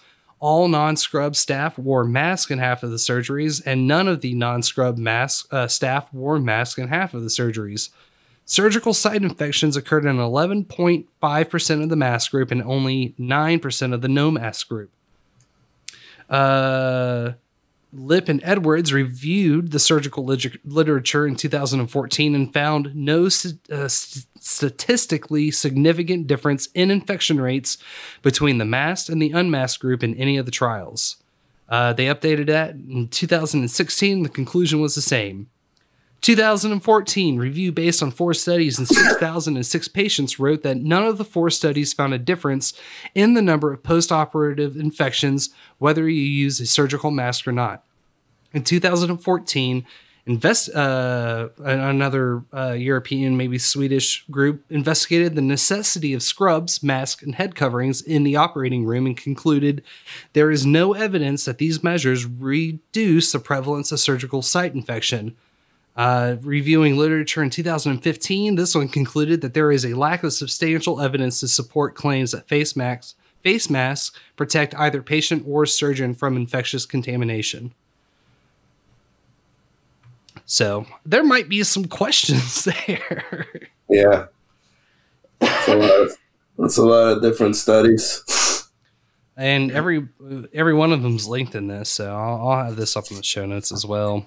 Mhm. So anytime, and, and like some of the mask worship is just fucking through the roof. Um, it's cult indoctrination. If, if I'd ever seen it through and through, um, I'm sick of it. Um, I, I'm finally wearing one full time. Uh, and that's not to say that I haven't been covering my face because I have been, but they only allow mask at the new job. So I I bit the bullet and I am doing my part. I am part of the greater good, part of the solution now, and I hate it. It's uh, I know it's only been a couple of weeks, but I'm not about it. You know. hmm Um, Yeah, I mean, I, I don't even go inside the grocery store anymore unless I absolutely have to. I just order everything through an app and just pick it up that way, or or I'll Instacart it if I need to. Um, I'll, I'm gonna send you this uh, the Children's Health Defense link because it's there's some really interesting shit in there. You should uh, check out. Which leads me to another article that I thought was pretty interesting. This one comes from 2003. Okay. Remember the before times? The before times? Uh, remember when we had just learned what the World Trade Center was, or at least I had? um, yeah, so published 17 years ago in the Sydney Morning Herald. Face, uh, excuse me, excuse me. Farce mask. It's safe for only 20, mil- uh, 20 minutes. Retailers who cash in on community fears about SARS by exaggerating the health benefits of surgical masks could face up to fines of a, a, a $110,000. Uh, New South Wales Fair Trading Minister yesterday warned that distributors and traders could be prosecuted if it was suggested that masks offered unrealistic levels of protection from the disease. I'm sure everyone would agree that it is un Australian to profiteer from people's fears and anxieties, Miss Meagher said. There appears to be some debate about whether surgical masks are able to minimize the effects of SARS.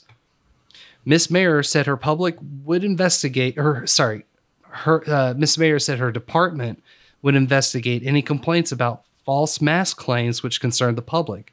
Penalties can range from fines up to $22,000 for an individual or $110,000 for a corporation, she said.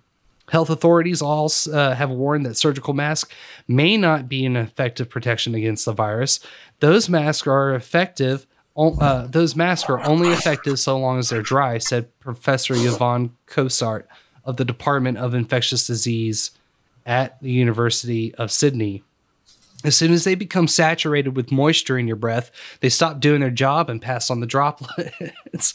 Right. you just got this big old uh, moisture collecting Right. moist.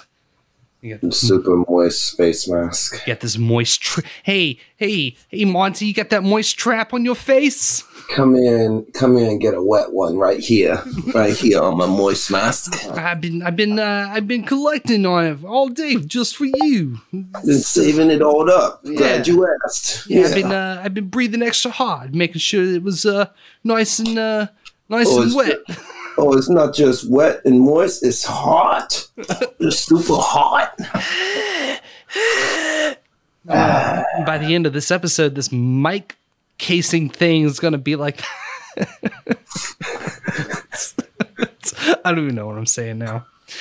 Um, the professor said that it could take as little as 15 or 20 minutes, after which the mask would need to be changed. But those warnings, just like a diaper, but those warnings haven't stopped people snapping up the mask, with retailers reporting that they are having trouble keeping up with the demand. No, it's impossible for them to. Shit.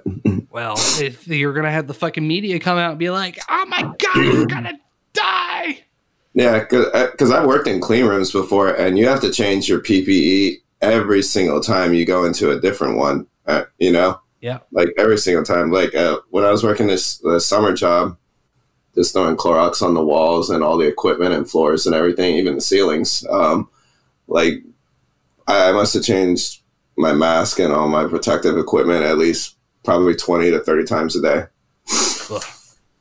See, this is something I don't understand. Like we've got sharp dispensers, people, Mhm. you know, uh, diabetic folks or other people that need to make injections. You know, we have disposer uh, disposal containers for those. Where are the disposal bins for masks? Uh, you know, if these things are getting saturated by our breaths, Mhm. and everybody's infected to some capacity, according to the PC excuse me, to the PCR tests, hmm why are we just leaving all these little collections of biohazardous time bombs laying around everywhere? Well, we gotta make sure they get to the ocean, and we could share them with Nemo now, and the great whites, and the baby penguins, and Oh my god. so they can build up their immunity. this is a little bit of a sidetrack. I think I forgot to send it to the group, but uh, people are some folks are about to eat some shit in Florida because uh, someone found a manatee where, according to the article headline, someone carved the word Trump into its back. Nice. But when you go to read it, do you want to know the method that they quote unquote carved or how they quote unquote carved this message? Oh, there's one carve. they took their finger and wrote Trump in the algae. Oh. Oh. Ooh. Yeah. All right. But I mean, the way the article sounds out, it makes it sound like they pulled out their, you know, big dick Bowie knife and it just Right, right, right. Just start chiseling away at their backside or the something, at, at their hide. And they got so much blubber they didn't give a fuck or feel it. uh, the, the, one of these other quotes, I think, uh, going back to these masks, I think they're of marginal benefit. In a way, they give some people comfort to think who uh, gives some comfort to people who think they're doing as much as they can to prevent this infection. hmm Um, It's good to show that you care. It's all in your head, right? yeah, it, yeah, it, it's. Uh, I need a clip that says "the greater good" from Hot Fuzz, um, which is one of my hands down favorite movies of all time. I don't know if we've ever talked about Hot Fuzz, but a cinematic masterpiece. the leads of the many outweigh the means of the few. And you know, I just uh, there's conversations where I, I think the mask are a perfect example of uh, this slow burn indoctrination of othering people. Because if you if you aren't wearing a mask, that tells somebody everything that you need to know about them. You know, it's like, oh well, this person's obviously some dumb cuck, back clapping hill fuck that is trying to kill us all. You know, I, I don't think that's too far out of line to say. I, um, certainly feels that way. Yeah, I don't think it's out of line. So, y'all, yeah. Uh, if you're listening to this episode, go to our website, check out this Children's Health Defense. Uh, the mask, the vaccines, you know, these are all just little Research studies. Well, no, I, I'm looking at it more so. These are just little ways that they can, you know, further this divide between people.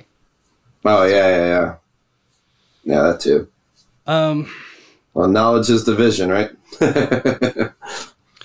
Um, I, I do have one last article, and then uh, maybe we'll look at wrapping it up. This one, this is one that I've been waiting for for a while, and I'm very excited to go through and read this with you.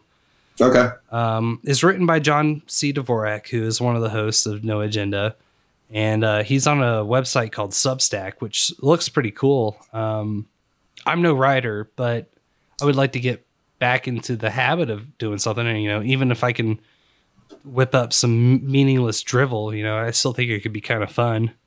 Mhm. Good practice for a newsletter. Yeah, there we go. But uh, We should write a coronavirus story, yeah, right. like Uh, a romantic comedy. Wait, hold on. Before we do this, this is, this is something I added last second. Do you know who Azealia Banks is? Of course. Yeah, she's a big uh, Elon Musk. Uh, I shouldn't say hater, but she is not a fan of him. Yeah, she makes a lot of uh, brash and sometimes a little out there and radical statements. But yeah, I'm aware of her. Did you have you seen what she, I guess because this is the first I had heard of her, but uh, the headline to this video is Azealia Banks horrifies Twitter after she digs up her dead cat dash and cooks it. Did she really do this, or is it just a clickbait title? I don't know. Mhm. Let's see. So this just happened. Look, so Azealia Banks rarely makes headlines for her music these days. Instead, she typically becomes internet fodder for whatever outrageously controversial thing she said or did. 2021 has proven to be no different. On Tuesday, January 12th, Banks horrified her fans when she posted a video of herself digging up her dead cat. That on its own would have warranted the countless what the fucks that followed, but it's what she did after unearthing the corpse that really pushed people over the edge. She cooked it. In the clip, Azealia continually stirs a boiling pot of water, and you can see the carcass until its skull is visible. I'm looking because it's an Instagram video that they're looking at. Does it actually look like a cat? Well, she pulls a bag of something out. Mhm. It looks like a rather large bag. It's hard to say if uh, if it's a cat or not. If it was a cat, it would be a big fucking cat, and a big fucking cat means it's a mighty hearty meal. I have a feeling if it was actually a cat, she'd have a big fucking knock on her door from cops and pet lovers and PETA at the very least. Well, I mean, the animal is dead. Um, It is. People love animals more than they like humans. That is true. But the post says Lucifer 2009 to 2020. My dear kitty, thank you for everything. A legend, an icon, forever. A uh several forever a several seer. I don't know. Serve. It's hard to read. It's small. She captioned the post Lucifer 2009 to 2020. My dear kitty, thank you for everything. A legend, an icon, forever a serve will serve. Banks has raised concerns over her mental health in the past. Last August, she sounded the alarm after she shared a series of Instagram posts suggesting that she was feeling suicidal. Yeah, I think I'm done here, she wrote. This pandemic, extreme lack of social interaction, no intimacy, combined with constant public ridicule is making life harder than it's worth. I'm not begging for attention or asking for sympathy slash empathy. I'm just ready to go. Peacefully, of course, I will document my last times and release a film for you all to finally understand me from my perspective. I will try my best to finish the project I promised beforehand with whatever strength I have left. As Banks' name started trending on Twitter, she quickly resurfaced only to condemn those who were concerned about her with, What is your obsession you b****s have with my despair? Don't show concern for me when I'm down. That's because I'm down. Support me when I'm up. Support me when I'm feeling good. Needless to say, the Harlem born rapper is trending once again. And these were some of the best reactions that we found. The mice in Azealia Banks' kitchen watching the cat be made into soup. Straight was the Lakers laughing at something? She had m- mice in her kitchen watching. No, it was a, it was a Twitter response. um, yeah, I don't even. Uh, cat must have died recently. You know, that's uh. So, is it fair to say she made WAP soup? A gross. There's some hoes in this house. No, no, no. That's the uh that's actually the DAP that you're thinking of. Some dead ass pussy. Monty, you cut out again.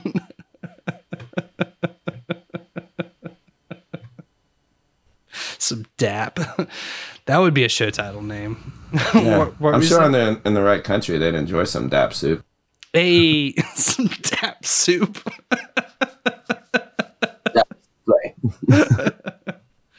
Holy shit. Well, getting back to some more shit that doesn't make sense. We'll uh we'll do this article and then call it for uh, tonight, I believe. All right? All right.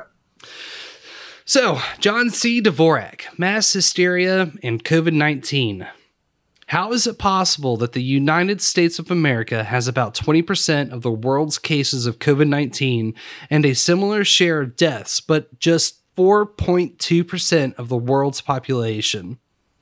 In very compliant and obedient states like California, with the first city shut down in the country, San Francisco, and constant stay at home orders and lockdowns, things are worse than ever. Why? Current reporting now says that it is worse all over the country as 2021 unfolds.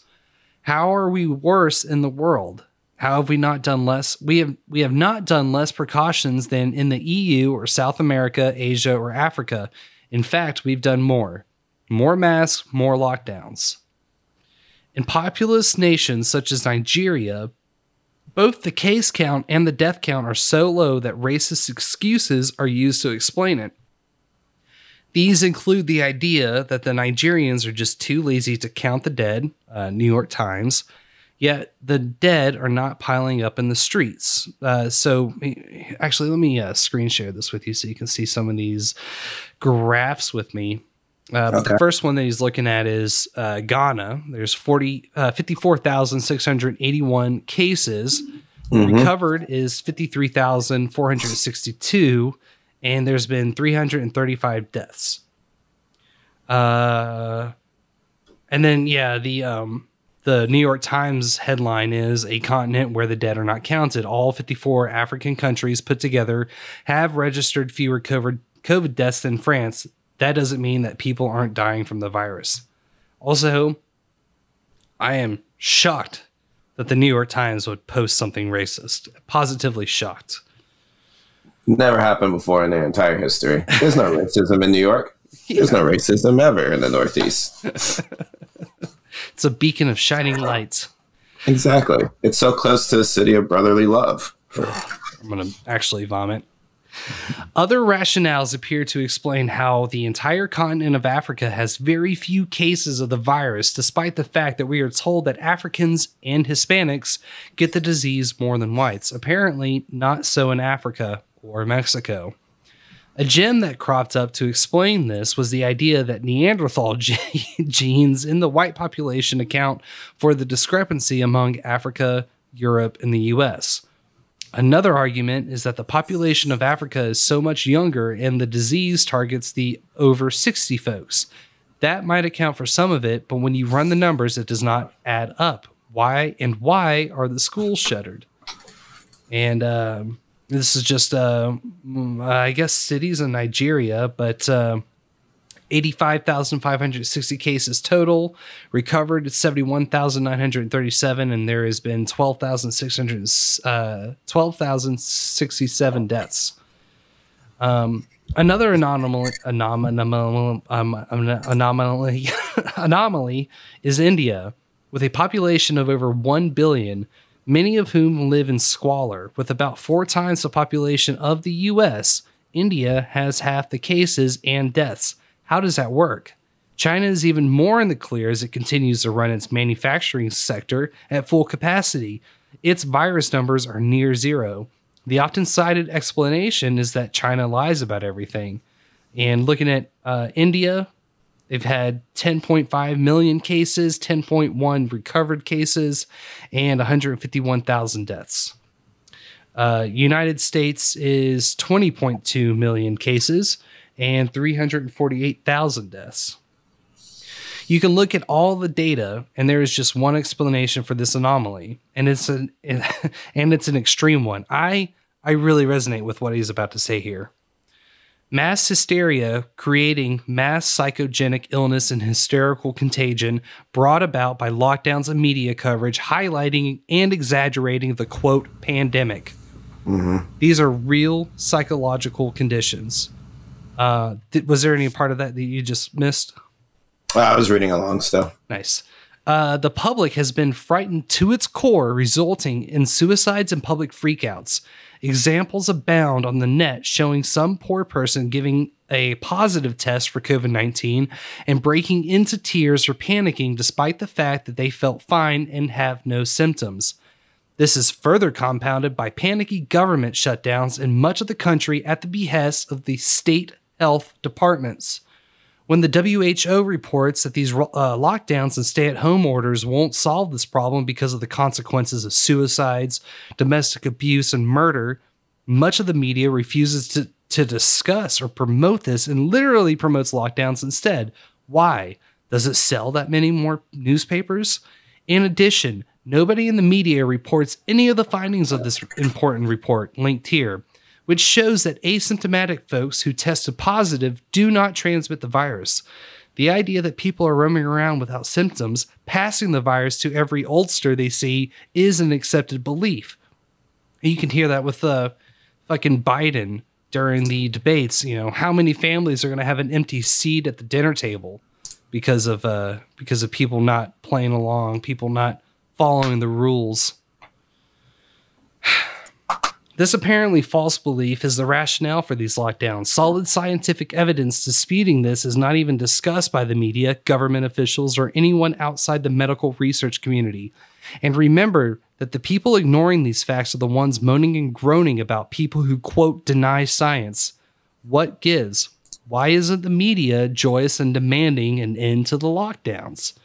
Hysterical contagion has happened a lot over the centuries, with some funny examples, such as the 1962 June bug incident. Here's a simple rundown from the Wikipedia.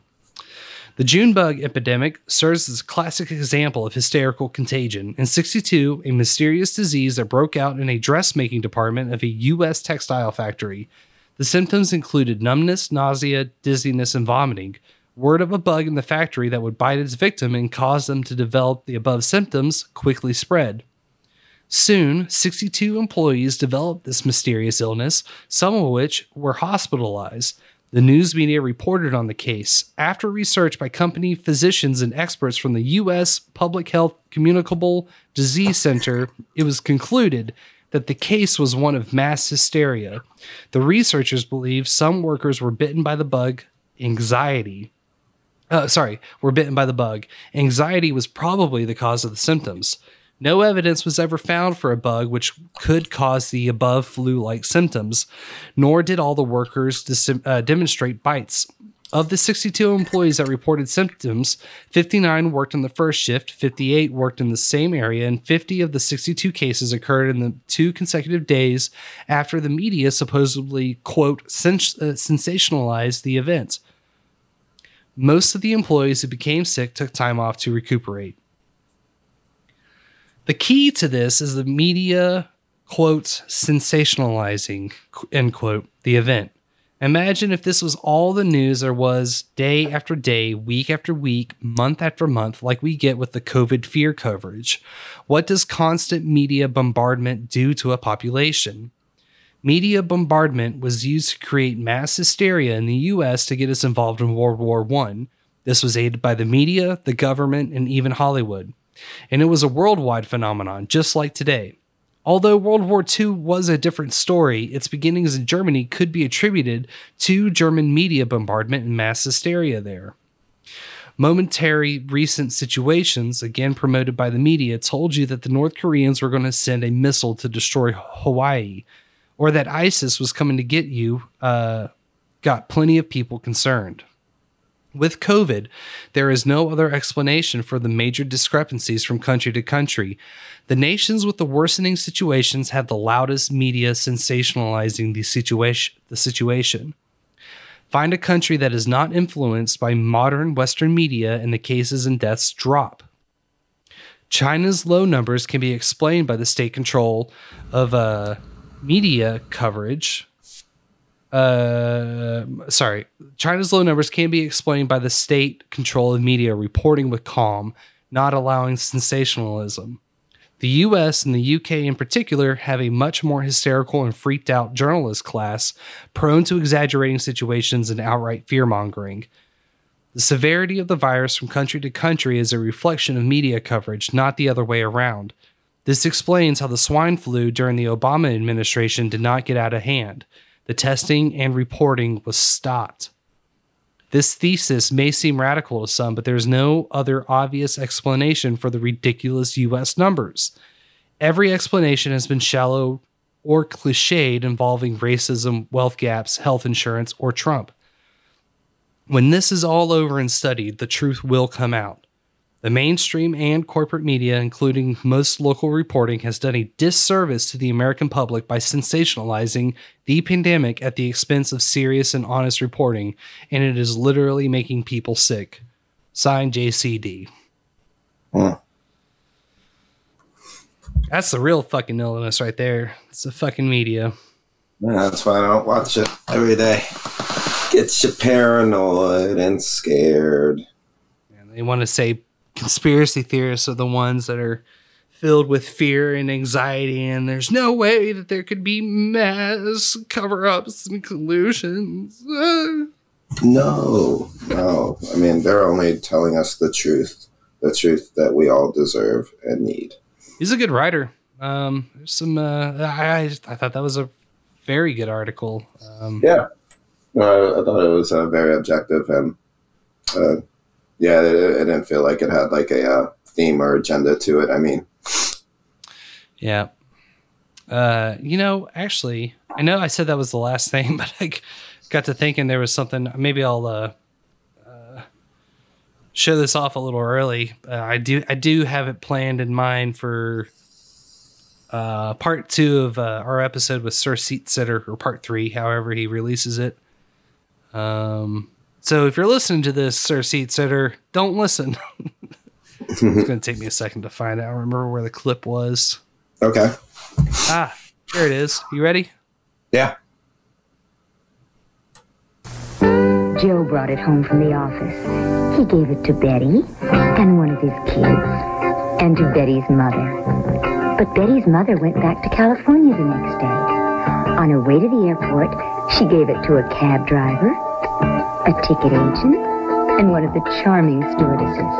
At school, Joe's kid gave it to some other kids, and Mrs. Merrill got it and gave it to her husband. In California, Betty's mother gave it to her best friend Dottie. But Dottie had a heart condition and she died.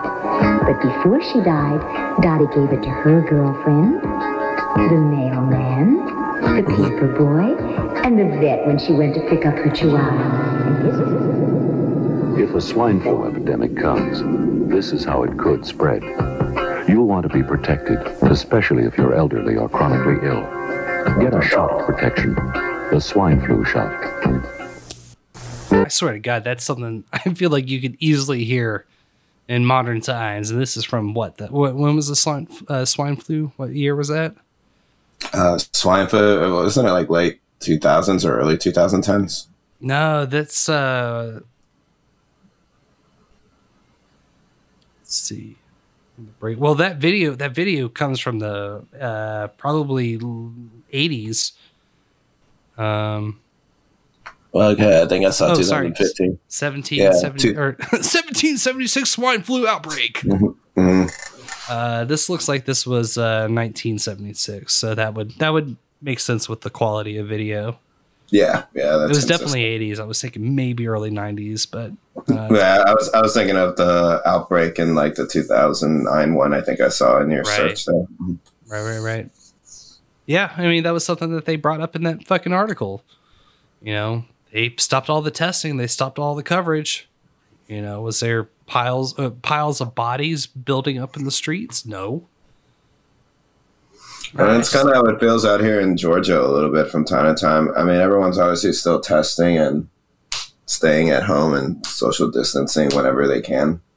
But like, I, I don't know. At the same time, it's also like a big joke because I still so, see people going out to bars and restaurants and things of that nature. So it's like it. It feels like we're trying, but not really. and I, I just I don't see any of this going away anytime soon. But um, yeah, It's definitely gonna be a long time before these uh, markets recover. That's for sure.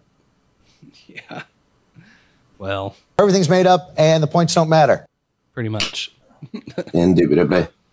Uh, we've been trying to do this thing as like a little sign off. So state where you're coming from, and who you are, and if you got anything witty to say.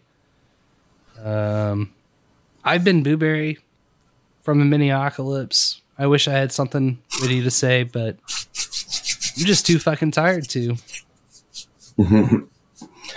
I'm Monty. I'm from Atlanta. I'm in Atlanta. And I also don't have anything witty to say. I'll have to prepare something for next time. I was uh w- wasn't ready this time around. Hope I'm forgiven on that. No forgiveness for you. Uh oh man. Hey, Captain America's coming back to the MCU. Oh yeah. That's my witty thing. Yeah. Chris Evans is going to come back. They're working out a deal. Oh Jesus, they blew it. Yeah. They could have had something sweet. I think he probably wants that sweet Disney money again. Oh, yeah. That's about that. He wants to get on the Twitter and fucking call sixteen-year-old kids fucking racist. yeah. I mean, as depressing as it is out there nowadays, like I don't blame him for wanting to go back to the good times. Well, you know, follow us on social media uh, as long as they exist. We haven't really done anything with them, but uh, it's at Behind the Schemes, uh, SCH3M3S. You can email us at Behind the Schemes, SCH3M3S at protonmail.com. Come check out our website, uh, Behind the Schemes, SCH3M3S.com. Feel free to slide in the DMs if you want as well too. Yeah.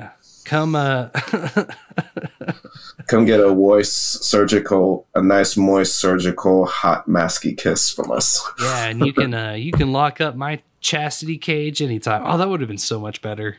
I should. I think we should title the episode that. Your cock is mine.